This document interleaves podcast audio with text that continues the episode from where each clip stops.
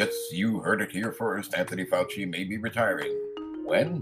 Well, even he doesn't know. He may be resigning, he says, but he said this on a podcast, so it could just be another way of saying that whatever planet he came from is finally sending a ship to come and get him. Well, we don't know exactly what is real and what is imagined, but so far it seems uh, Fauci has said plainly that he does intend to, at some point in his life, resigned from a job that he has had since Ronald Reagan was president.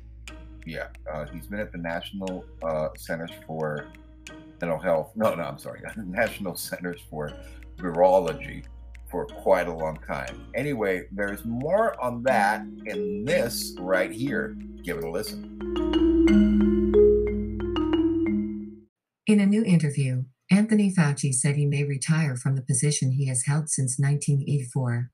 In a podcast that was released on March 18th, Fauci, the longtime director of the National Institute of Allergy and Infectious Diseases, NIAID, was asked whether he is contemplating retiring or switching to a less demanding position.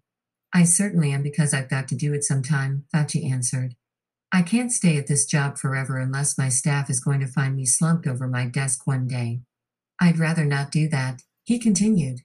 His appointment to his position occurred during the Reagan administration, Senator Rand Paul, RKY, had been trying to get support for a bill that would eliminate the NIAID and establish three new institutions in its place. Fauci spoke after Paul failed in trying to get support for the measure. Carrie Donovan of Republic Brief reported six Republican RINO senators voted against an amendment Tuesday that would eliminate the director of the National Institute of Allergy and Infectious Diseases, NIAID, position, which is held by Dr. Anthony Fauci, protecting him from facing the consequences of a massive public outcry for justice by the American people. Rand Paul, RKY, a U.S. Senator and physician himself, has been boldly outspoken about Fauci's performance while at the agency led an amendment to replace the NIAID with three separate national research institutes. RINO showed up in force and voted to protect Fauci and the established order in Washington, D.C., where the elite never has to be influenced by what the public needs or wants. Each of them have a long string of votes which betray their Republican base. Republican Senators Richard Burr of North Carolina, Susan Collins of Maine, Bill Cassidy of Louisiana, Lisa Murkowski of Alaska, Mitt Romney of Utah, and Jerry Moran of Kansas each voted against the amendment. A number of times during hearings before the Congress, Paul clashed with Fauci, saying he has become a dictator in chief. No one person should have unilateral authority to make decisions for millions of Americans, explained Paul, a doctor, also. Requests for comments on the measure have not been answered by Fauci or his agency. The physician is accused of misrepresenting his agency's funding for the China lab where the first cases of COVID 19 were recorded, of supporting harsh measures during the pandemic, and of lying about the effectiveness of masks during the crisis because of worries there would not be enough for the healthcare workers. In preparing for an investigation Republicans have promised into the COVID 19 response, Fauci has called Paul partisan, whose accusations aren't based in fact. In the new interview, Fauci is asked whether he will leave his post soon, noting that besides Dr. Francis Collins, who is stepping down as the director of the National Institutes of Health in late 2021, Jeffrey Zients is exiting as the White House's COVID 19 response coordinator. I have said that I would stay in what I'm doing until we get out of the pandemic phase, and I think we might be there already, Fauci answered. If we can stay in this, then we're at a point where I feel that we've done well by this, but I don't have any plans right now to go anywhere, but you never know. Additionally, the doctor said that outside of health, he doesn't have many interests. I, unfortunately, am somewhat of a unidimensional physician scientist public health person. When I do decide I'm going to step down, whenever that is, I'm going to have to figure out what I'm going to do. I'd love to spend more time with my wife and family. That would be nice. After a dramatic drop in infection rates following the Omicron variant's rapid spread across the country, Fauci today warned that COVID 19 rates may rise within the coming weeks in the United States. I would not be surprised if in the next few weeks we see somewhat of either a flattening of our diminution or maybe even an increase, Fauci explained on the Start Here podcast on ABC News. Whether or not that is going to lead to another surge, a mini surge or maybe even a moderate surge is very unclear because there are a lot of other things that are going on right now, he continued. Recently, the number of new cases has fallen dramatically across the country, with just over 30,000 new cases on average over the last two months. Fauci's forecast is based on data from the United Kingdom, where cases have been on the rise, but their intensive care bed usage is not going up, which means they're not seeing a blip up of severe disease, Fauci explained. Listen, cases of the BA.2 variant have increased in the US, and Fauci predicted on the podcast that it will eventually overtake the Omicron in the near future. Following a two year period of pandemic policies such as masking and social isolation, the U.S. is now easing COVID 19 restrictions. In all 50 states, the requirement for masks indoors has been dropped. This is after the Centers for Disease Control and Prevention determined that most areas in the U.S. do not require them.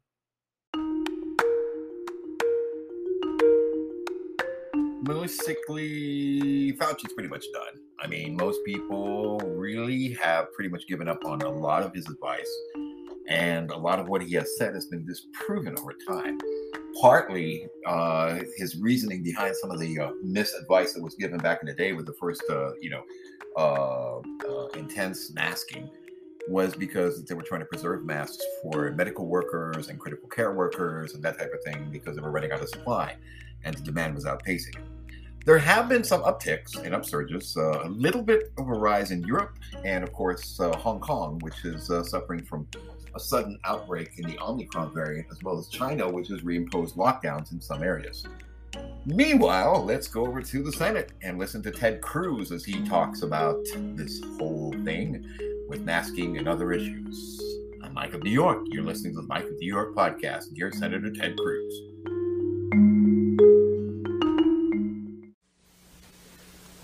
Thank you, Roger.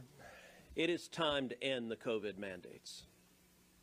The American people understand these mandates make no sense. It's time to end mask mandates. It's time to end vaccine mandates. It's time to end vaccine passports. And it's especially time to end vaccine mandates for kids in schools. All of these are wrong. But when it comes to the mask mandates on planes, it makes no sense. And the American people get it. We're told that COVID is an amazingly politically sensitive and nuanced virus. That COVID, that one simple mask magically prevents COVID. Unless, of course, you have a Diet Coke in your hand. In which case, on a plane, a Diet Coke, you don't need the mask anymore because Diet Coke apparently is, is some sort of cure for COVID. I, I don't understand the asinine reasoning. If you put the Diet Coke down, you need the mask again, unless you pick up a peanut. You know, a peanut also prevents the transmission. It is utterly demonstrably asinine. For restaurants that have COVID mask mandates in place, you walk in, you had to wear a mask. You sit down, take the mask off. I don't know if it's an altitude thing. COVID at six feet high is deadly. At three feet high, it's perfectly benign. The American people get that this is a joke. I've got a crazy idea. The American people should have the same mask rules that members of Congress had at the State of the Union address. Just two weeks ago, we saw 535 members of Congress sitting on the floor of the House. I don't think there were five masks among them. Joe Biden didn't have a mask. Kamala Harris didn't have a mask. Nancy Pelosi didn't have a mask. And yet, John Q. Public, if a grandmother is flying to see her grandkids, she's told, put that mask on on the airplane. It makes no sense. And I will tell you, our Democratic colleagues, we, we serve in a body with 100 senators. Our Democratic colleagues, when they were behind closed doors, even at the height of the mask mandates, behind closed doors, they would take their masks off. They would be laughing, they'd be yucking it up. You'd go to a classified briefing. Almost every person there would take their mask off. And then you'd see a Democratic senator step out, and suddenly they'd see TV cameras. And almost to a person, they'd rush to pull their mask on. Because apparently the virus reacts with TV lenses somehow. This is idiotic. The American people know it's idiotic. It's not preventing the spread of the disease, but it is virtue signaling. By the way, According to the virtue signal, if one mask is good, two is better. And even better than that is three. Well, you know what? If you want to wear three masks, from now until the end of time, you can. Nobody's stopping you. You have every freedom to mask up as long as you want. But stop using arbitrary government power to force the American people to play in COVID theater. Today, in the District of Columbia, police officers who make the personal health care choice not to get vaccinated are eligible to be fired as of today. It is wrong to be firing cops. And all the Democrats who applauded at the State of the Union don't abo- abolish the police ought to explain why they support firing cops in D.C. and jurisdictions across the country.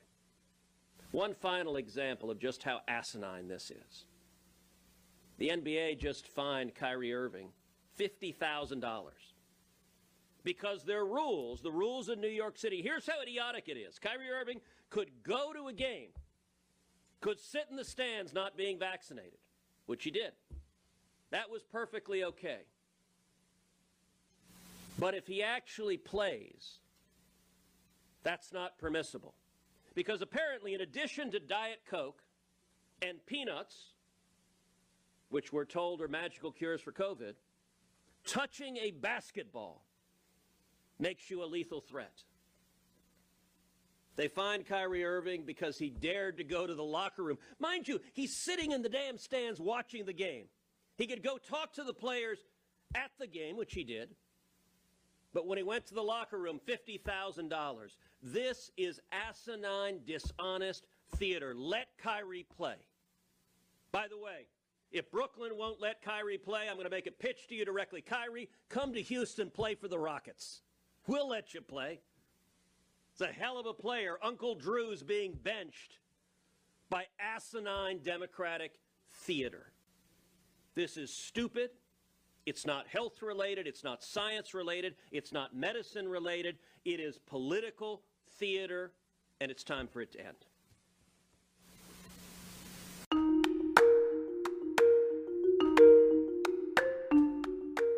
That was Senator Ted Cruz and the Republican members of the Senate as they were discussing issues involving and surrounding the pandemic and its eventual end that everybody hopes for.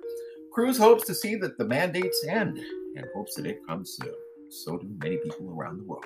I'm Mike New York. Hope you enjoy your Sunday.